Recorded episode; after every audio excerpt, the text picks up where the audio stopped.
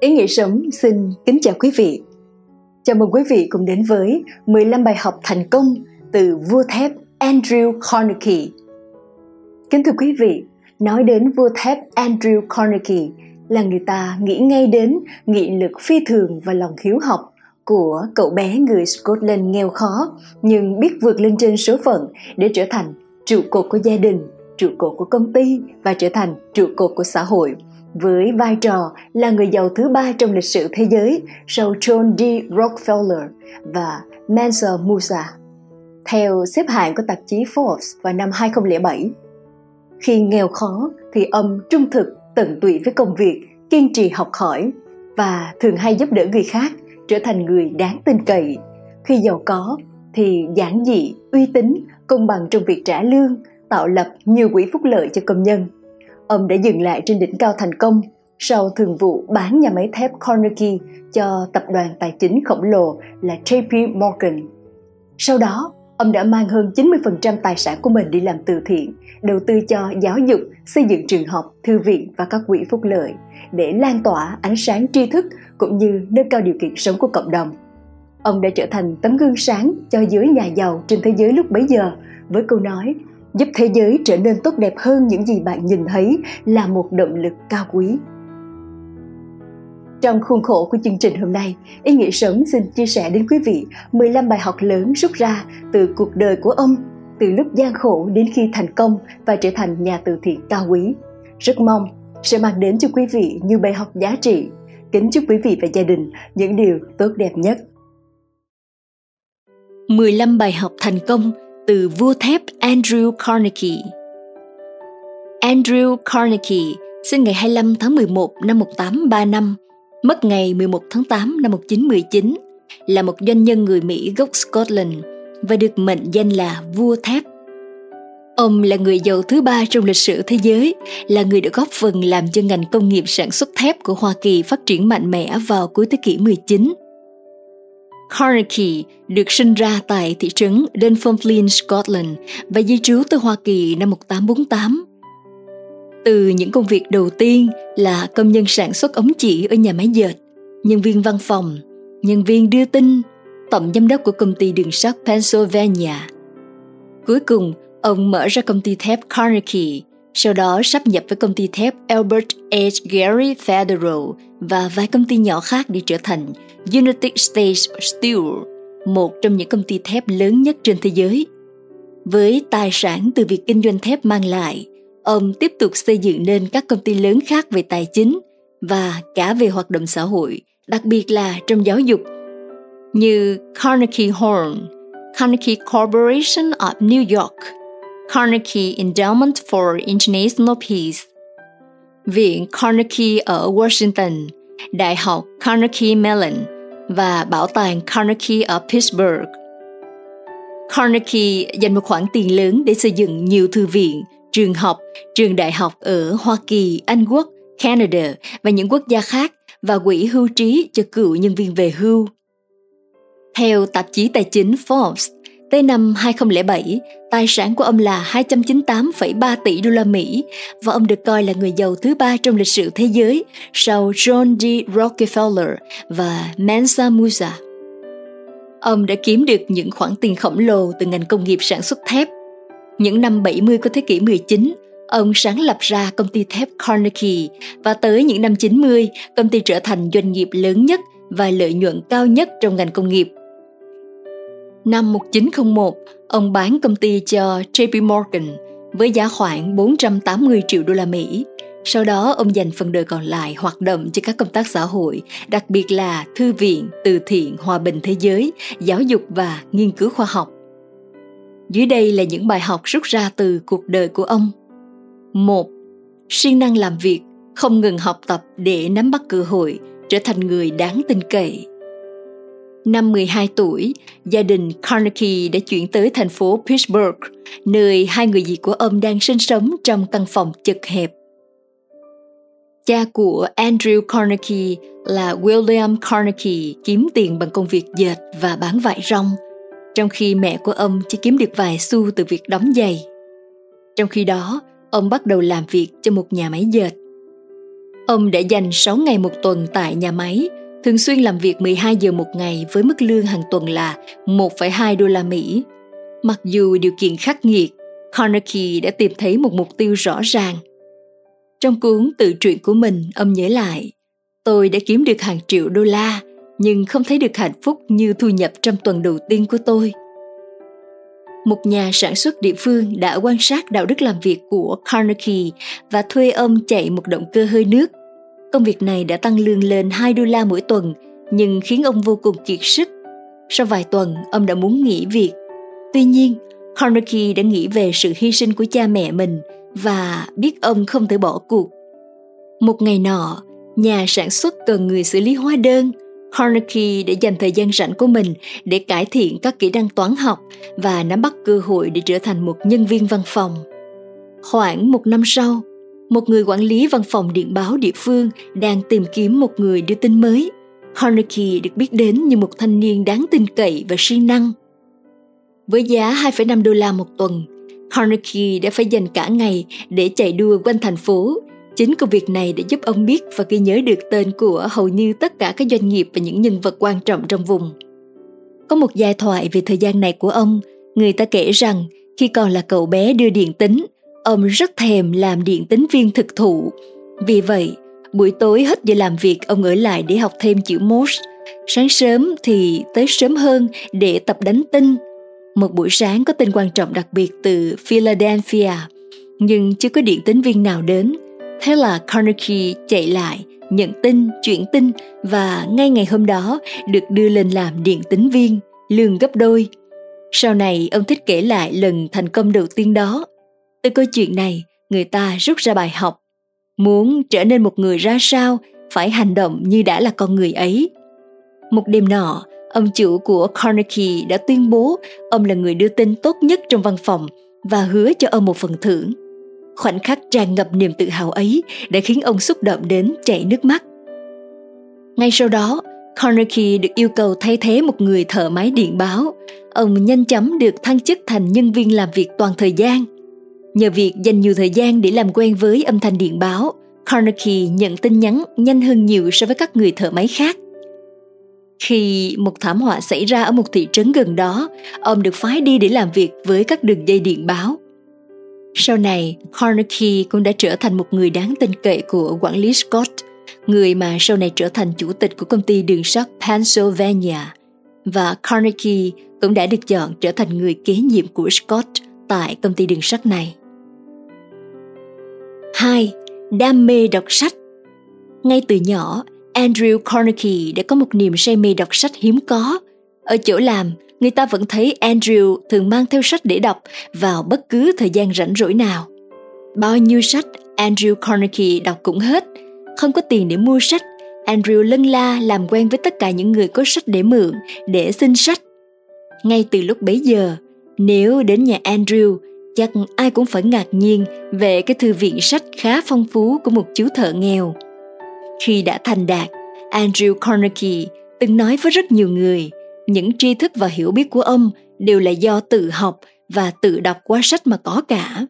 Chính nhờ vậy mà Andrew Carnegie là người yêu sách vô cùng. Lúc bé, ông rất trân trọng cái thư viện trong gia đình nhỏ của mình và ao ước có một thư viện lớn hơn. Ngoài ra, ông thường đến thư viện công của đại tá James Anderson để đọc sách miễn phí – Chính những cuốn sách này đã mang cho ông kiến thức để sau này thành công. Và điều này đã tạo cảm hứng và động lực cho ông đóng góp vào quỹ từ thiện cho thư viện và ngành giáo dục sau này. 3. Nắm bắt cơ hội lớn với ngành đường sắt Năm 18 tuổi, cơ hội vàng đã đến với Carnegie khi quản lý của đường sắt Thomas A. Scott. Sau này, ông đã trở thành chủ tịch của công ty đường sắt Pennsylvania – đã chú ý đến chàng trai trẻ đầy triển vọng này và đề nghị Carnegie trở thành thư ký riêng của ông. Công việc này đã giúp cho Carnegie tích lũy được rất nhiều kinh nghiệm về ngành công nghiệp đường sắt và kinh doanh nói chung, được làm việc với rất nhiều kiểu người. Lương của ông khi đó là 35 đô trên tháng. Ba năm sau, Carnegie được thăng chức làm người giám sát. Khi làm việc ở đây, Scott đã dạy Carnegie về các khoản đầu tư và đưa ông đến một loạt các doanh nghiệp mới. Đây là thời điểm mà ngành đường sắt đã trở thành một trong những ngành kinh doanh lớn nhất ở Mỹ. Ông hiểu được thị trường và sớm bắt đầu đầu tư vào ngành công nghiệp đường sắt, cụ thể là đường ray, sắt, cầu, vân vân. Việc đầu tư này đã giúp ông kiếm thêm một khoản lợi nhuận lớn và ông đã xây dựng một doanh nghiệp cung cấp nguyên liệu dành cho ngành công nghiệp đường sắt. Năm 1861, Andrew đã được bổ nhiệm làm tổng giám đốc của đường sắt quân đội. 4. Nhạy bén và quyết đoán trong kinh doanh Theo tự truyện, cơ hội đầu tư đầu tiên đến với Carnegie đó là khi ông Scott, quản lý của Carnegie trong công ty đường sắt lúc bấy giờ, giới thiệu cho Carnegie cơ hội để có thể mua được 10 cổ phiếu của công ty Adams Express. Số cổ phiếu ấy đang thuộc về một nhân viên nhà ga, ông Reynolds ở Wickensburg với giá 500 đô la, cộng với 100 đô la chi phí giao dịch. Với sự nhạy bén và quyết tâm cao, cùng với sự hỗ trợ của người mẹ tuyệt vời, Carnegie đã có khoản tiền 500 đô la nhờ thế chấp căn nhà, số còn lại được trả chậm. Một thời gian sau, ông đã bán lại với giá hàng chục nghìn đô la Mỹ. Sự nghiệp kinh doanh của Andrew Carnegie bắt đầu từ đó. Ngoài ra, còn có tương truyền rằng bên cạnh ngành đường sắt, công nghiệp khai thác dầu mỏ cũng phát triển nhanh chóng Andrew Carnegie nhận ra điều đó và không bỏ qua bất kỳ cơ hội nào. Ông tự mình lang thang đến những vùng đang khai thác dầu để quan sát những chỗ được chọn để khoan tìm dầu. Rồi đến một ngày, Andrew Carnegie bất ngờ trả giá tới 40.000 đô la Mỹ để mua lại một khu đất của một gia đình nông dân. Carnegie đã dám tính toán khá liều lĩnh rằng đến một lúc nào đó công ty khai thác dầu sẽ nhòm ngó miếng đất trên. Không biết Andrew Carnegie có gặp may hay không, nhưng quả thật đúng như vậy, chỉ một năm sau, khu đất trên được trả giá tới 1 triệu đô la Mỹ, nhưng ông không bán. Ba năm sau đó thì giá tăng lên tới 5 triệu đô la Mỹ. Năng khiếu kinh doanh và sự nhạy bén thần kỳ với cơ hội kinh doanh đã sớm đưa Andrew Carnegie trở thành triệu phú. Ông đầu tư vào ngành đường sắt và lập tức được lợi nhuận lớn. 5. Đầu tư vào nhà máy sản xuất thép, thăng cấp và gan nhu cầu cho các sản phẩm sắt ngày càng tăng và điều đó yêu cầu phải sản xuất thiết bị công nghiệp để đáp ứng các nhu cầu trong thời chiến. Là nhà đầu tư cho ngành đường sắt, Andrew Carnegie đã sớm nhận thấy nhu cầu tiêu thụ sắt thép để đóng tàu và làm đường ray rất lớn. Hơn nữa, những chiếc cầu bằng gỗ trước kia không còn chịu đựng được sức tải của đoàn tàu hỏa, dù chỉ có 2 đến 3 toa xe. Nhu cầu xây cầu sắt thay thế các cầu gỗ đột nhiên bùng nổ khắp mọi nơi. Ở đâu có đường sắt hoặc mong muốn đường sắt chạy qua thì ở đó phải có được những chiếc cầu sắt. Carnegie nhận thấy rằng đất nước cần một cuộc đại tu cơ sở hạ tầng khổng lồ. Ông chắc chắn rằng thép sẽ là vật liệu xây dựng của Mỹ trong tương lai. Andrew Carnegie gia nhập ngành thép vào năm 1870. Bên cạnh, ông bị thu hút bởi một mức thuế mới mà Quốc hội đưa ra đối với thép nhập khẩu. Ông rót thu nhập đầu tư tích lũy của mình vào việc mở một nhà máy thép. Andrew đã thôi việc ở liên doanh đường sắt của mình và chỉ tập trung vào việc xây dựng một nhà máy sản xuất thép. Công ty này sau đó đã tăng trưởng với tốc độ nhanh chóng và đến năm 1887, nó đã sản xuất khoảng 2.000 tấn kim loại một ngày. Công ty của ông đã trở thành nhà sản xuất lớn nhất về đường ray thép, than cốc và gan trên thế giới. Năm 1888, Andrew đã mua công ty đối thủ của mình là Homestead Steelworks. Năm 1892, ông hợp nhất tất cả các công ty con mà ông sở hữu thành công ty thép mang tên Carnegie. 6. Mua lại nhiều công ty nhỏ hơn, giành thị phần lớn nhất của Hoa Kỳ. Quá trình công nghiệp hóa phát triển càng nhanh thì nhu cầu sắt thép càng lớn và công ty sắt thép của Andrew Carnegie lại càng kinh doanh thuận lợi Andrew Carnegie liên tục mở rộng và mở mới các xưởng sản xuất thép của mình. Nhiều cơ sở và công ty thép nhỏ đã bị Andrew Carnegie mua lại để mở rộng và hiện đại hóa công nghệ sản xuất. Sắt thép được cần ở mọi ngành, nên ông gần như không hề bị ảnh hưởng chút nào khi có một ngành công nghiệp nào đó bị trì trệ. Ông đã cho mua lại nhiều công ty nhỏ hơn như Pittsburgh Steelworks, Lucy Furnaces, công ty Coke Brick Harman Steelwork và nhiều công ty khác. Đây là khởi đầu của đế chế Carnegie. Đến năm 1892, Hoa Kỳ đã vượt quá sản lượng đầu ra của Vương quốc Anh và hơn 75% sản lượng trong số đó thuộc sở hữu của Andrew Carnegie. Cứ như vậy, trong 10 năm kế tiếp, Carnegie đã dành hầu hết thời gian cho ngành thép. Công việc của ông tại công ty thép Carnegie đã mở ra thời kỳ cách mạng hóa hoạt động sản xuất thép ở Hoa Kỳ. Carnegie xây dựng các nhà máy trên khắp đất nước, dùng các phương pháp và công nghệ giúp cho sản xuất thép dễ dàng, nhanh chóng và năng suất cao hơn. Năm 1897, Carnegie trở lại Scotland và bỏ tiền ra mua tòa lâu đài Skibo. Ông gọi khu bất động sản này là thiên đường trên trái đất. 7. Dừng lại trên đỉnh cao thành công Năm 1889, công ty Carnegie Steel Corporation của Carnegie là công ty thép lớn nhất thế giới. Năm 1900, công ty thép Carnegie đã sản xuất ra lượng thép nhiều hơn cả nước Anh. Năm 1901, Carnegie bán lại công ty với giá khoảng 480 triệu đô la Mỹ, tương đương với 2,1% GDP nước Mỹ lúc đó, cho United States Steel Corporation thuộc quyền sở hữu của huyền thoại tài chính JP Morgan. Nếu tính theo GDP của nước Mỹ năm 2014 thì số tiền này lên tới khoảng 372 tỷ đô la Mỹ. Ở tuổi 65, ông quyết định dùng hết thời gian còn lại để giúp đỡ người khác. Lúc đó ông đã trở thành người đàn ông giàu nhất thế giới. Nói về lý do ông muốn dừng công việc kinh doanh đang sáng lạng của mình, Carnegie chia sẻ, sau khi cuốn sách phúc âm về sự giàu có của tôi được xuất bản, tôi cần tuân thủ những điều mà tôi đã viết trong sách, nên tôi không tiếp tục làm giàu nữa.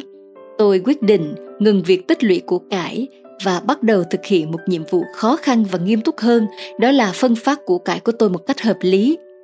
Mỗi năm lợi nhuận của chúng tôi đạt mức tối thiểu là khoảng 40 triệu đô la và triển vọng lợi nhuận sẽ tăng thêm trong tương lai là rất lớn.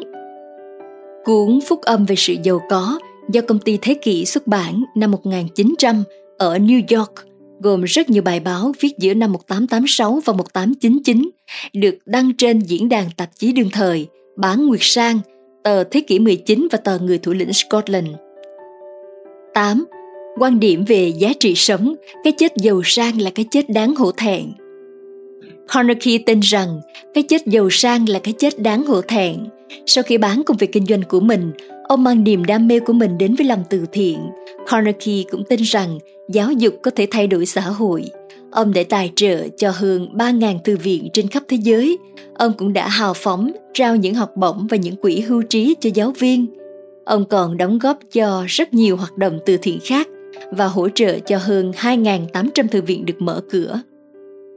Ước tính, ông đã đóng góp khoảng 60 triệu đô la Mỹ cho các thư viện, 7-8 triệu đô la Mỹ cho giáo dục tặng cho các giáo đường khoảng 7.000 chiếc đàn piano. Lúc hấp hối trên giường bệnh, Andrew Carnegie giận rằng mình vẫn còn 30 triệu đô la Mỹ chưa kịp làm từ thiện hết. Ngày 11 tháng 8 năm 1919, Andrew Carnegie đã trút hơi thở cuối cùng. Theo nguyện vọng của ông, toàn bộ số tiền 30 triệu đô la còn lại sẽ được quyên góp cho các quỹ, các tổ chức từ thiện. Carnegie có một người con gái Ông để lại cho cô một khoản tiền nhỏ, chỉ đủ sống thoải mái cùng với một căn nhà. Vì sau, phí bảo trì căn nhà quá tốn kém, người con gái ấy đã bán nhà đi. Thuở sinh thời, Carnegie luôn dặn mình không được sa ngã vì đồng tiền. Tháng 12 năm 1868 ở tuổi 33 với thu nhập 50.000 đô la mỗi năm, ông viết thư tự nhắc nhở mình rằng đàn ông phải tôn sùng thứ gì đó nhưng tôn sùng sự giàu có là một trong những điều tồi tệ nhất.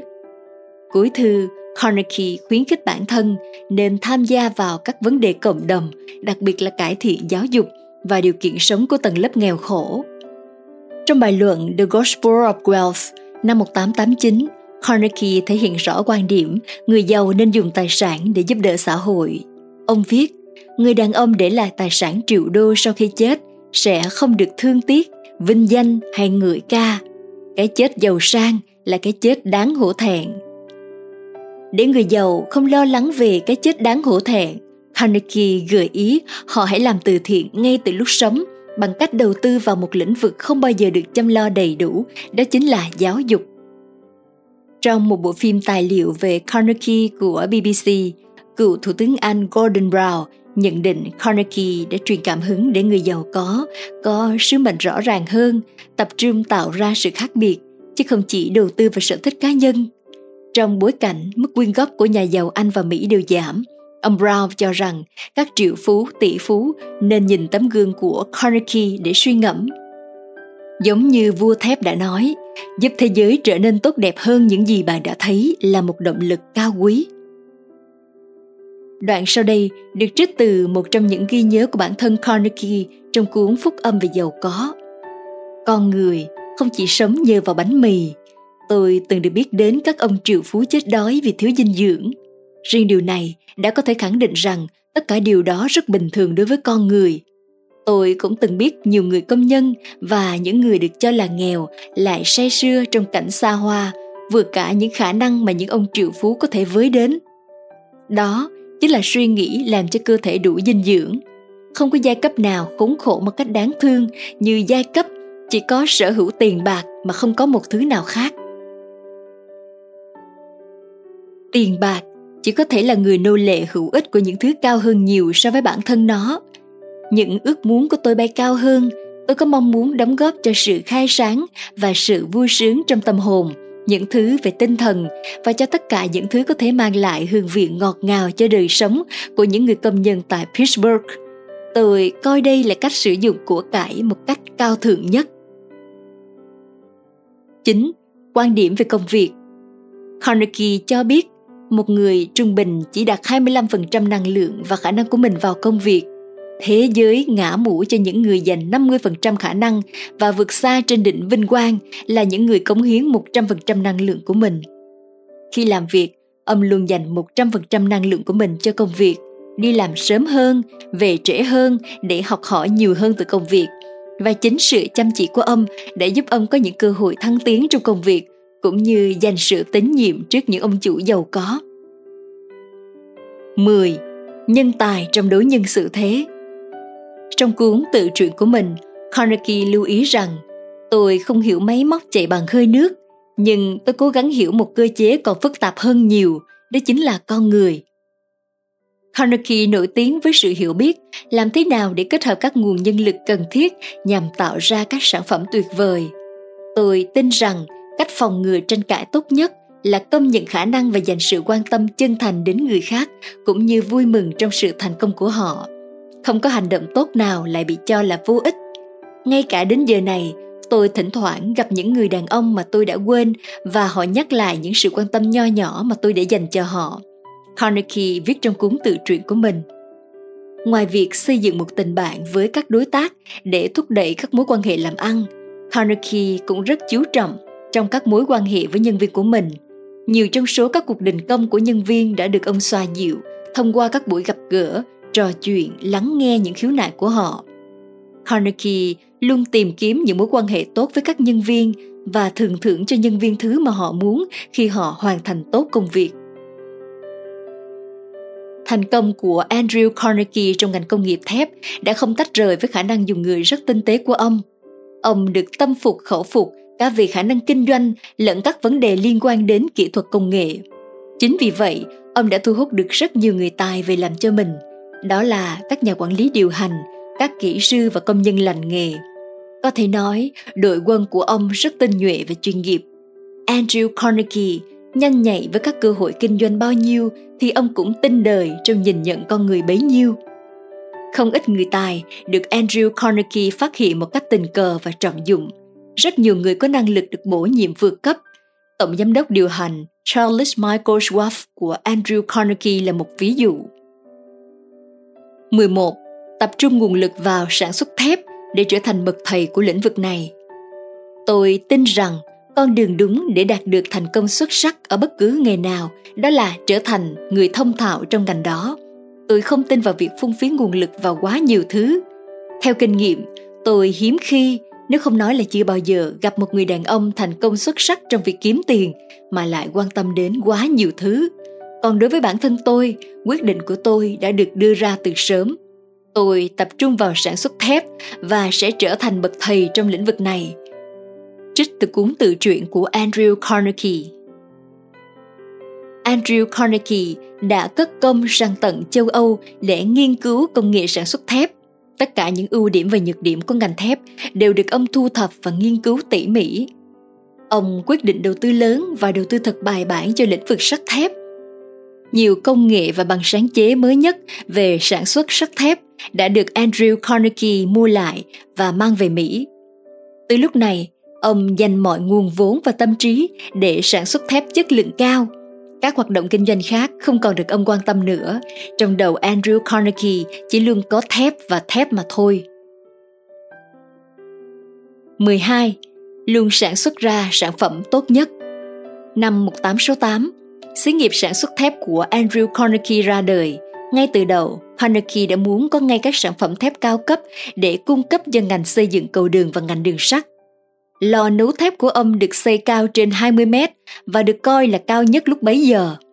Chất lượng thép của Andrew Carnegie được coi là loại tốt nhất lúc ấy. Để làm đường ray xe lửa, người ta toàn mua sắt của Andrew Carnegie vì tạp chất ít, chất lượng cao nên tuổi thọ đường ray tăng đáng kể. Ông sản xuất thép không kịp bán. Xưởng thép của ông được mở rộng liên tục. Là con người nhạy cảm trong kinh doanh nhưng cũng rất thông minh trong kỹ thuật – Andrew Carnegie luôn để ý tìm cách tăng chất lượng sản phẩm, không trực tiếp nghiên cứu và phát triển công nghệ thép, nhưng ông lại hết sức quan tâm và theo dõi các phát minh mới và phát triển của công nghệ sản xuất hiện đại. Khi loại lò nung thép mới vừa mới ra đời, thì ông gần như là người đầu tiên cho áp dụng ngay. 13. Quản lý chi phí xuất sắc, giảm giá thành, tăng sức cạnh tranh – không chỉ là người cực kỳ nhạy cảm với cơ hội kinh doanh mới, Andrew Carnegie còn được thừa nhận là một nhà quản lý công nghiệp xuất sắc. Để chiếm lĩnh được thị trường thì không chỉ có mỗi chất lượng sản phẩm, năng suất lao động rất cao tại công ty thép của ông cũng là một trong những yếu tố dẫn đến thành công. Nhờ có kiến thức về kế toán quản trị và khả năng tổng hợp tốt, Andrew Carnegie đã có thể phân tích sắc sảo, chính xác những yếu tố cần phải giảm để tăng năng suất lao động và giảm giá thành sản phẩm – một tấn thép cùng chất lượng do Andrew Carnegie sản xuất có giá thành chỉ bằng nửa giá của các đối thủ cạnh tranh khác. Chính vì thế, sự lấn lướt và bành trướng của thép Andrew Carnegie trên thị trường là điều hoàn toàn dễ hiểu. Với công suất khổng lồ, Andrew Carnegie chủ động mua trước cả những mỏ quặng sắt lớn để đảm bảo ổn định nguồn nguyên liệu đầu vào. 14.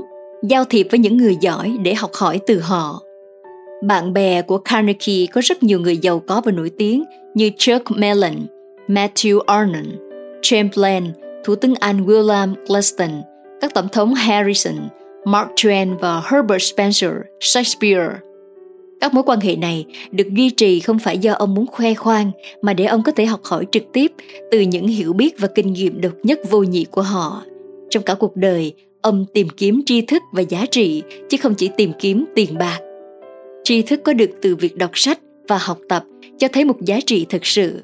Một cuộc sống tốt là cuộc sống thực sự cởi mở. Chỉ tiền bạc thôi thì chỉ là một cuộc đời vô nghĩa. 15. Giải quyết tranh chấp với người lao động. Trong quá trình điều hành nhà máy, Carnegie cũng đã từng gặp phải vụ tranh chấp lao động và đình công của công nhân. Carnegie hiểu rằng, đối với công nhân Mỹ, cái mà họ cần nhất đó là phải được đối xử tử tế và được phân chia một cách công bằng. Trên cơ sở đó, ông luôn cư xử lịch thiệp với công nhân, dù bận rộn nhưng ông luôn trích thời gian cùng họ ăn trưa và nói chuyện với công nhân. Bên cạnh việc khéo léo giải thích vai trò hiệu lực của hợp đồng lao động đã được ký kết, ông còn là người đã đề xướng ra hình thức chi trả tiền công theo mức lương tối thiểu và theo tỷ lệ giá thành của sản phẩm cho những năm sau. Áp dụng tỷ lệ lương trực này là một giải pháp của vấn đề tranh chấp giữa công nhân và chủ lao động, vì nó khiến cho họ thực sự trở thành đối tác của nhau, cùng chia sẻ rủi ro và thành quả lao động. Điều này để giúp ông giải quyết được các mâu thuẫn với người lao động trong vụ tranh chấp lao động xảy ra tại bộ phận lò cao trong nhà máy của ông. Chia sẻ trong cuốn tự truyện, Carnegie viết rằng Trong công việc, Tôi đã thấy nhiều sự việc chứng tỏ các rắc rối đối với công nhân không phải lúc nào cũng bắt nguồn từ vấn đề tiền lương. Tôi cho rằng cách tốt nhất để ngăn chặn những bất đồng đó là phải biết thừa nhận những cống hiến của công nhân, quan tâm tới họ. Cần làm cho họ biết rằng họ được quan tâm một cách thực sự và rằng chính bạn cũng vui mừng vì sự thành công của họ. Tôi có thể nói thật lòng rằng tôi rất thích được gặp gỡ nói chuyện với các công nhân. Không phải lần gặp nào cũng chỉ nói về những chuyện liên quan tới tiền lương. Chính vì vậy, càng hiểu rõ về họ thì tôi càng thấy quý họ. Họ có hai đức tính sau, rất là cởi mở đối với người chủ và họ lại càng cởi mở với nhau hơn. Carnegie luôn lắng nghe và đưa ra các giải pháp khiến người lao động hài lòng, trong khi công ty cũng được hưởng lợi. Đơn cử như chuyển từ hình thức chi trả lương theo mỗi hai tuần thành chi trả lương theo tháng, xây dựng hợp tác xã chuyên bán lương thực thực phẩm với giá gốc cho công nhân, chi trả lãi suất để khuyến khích người lao động gửi tiền tiết kiệm vào công ty. Tiền gửi của công nhân sẽ được giữ riêng, không dùng vào công việc kinh doanh của nhà máy. Ông dùng số tiền đó lập thành một quỹ tín dụng và cho chính các công nhân vay nếu như họ muốn xây nhà cửa. Chính những hành động trên của ông càng khiến cho người lao động gắn bó với công ty lâu dài và giúp nâng cao năng suất lao động cũng như nâng cao hiệu quả lao động. Carnegie sau này đã thành lập ra quỹ hỗ trợ Andrew Carnegie để hỗ trợ công nhân. Dưới đây là lá thư của các công nhân là những người thợ rèn, thợ cán, thợ điện, quản lý kho, vân vân đã viết cho ông để thể hiện sự biết ơn.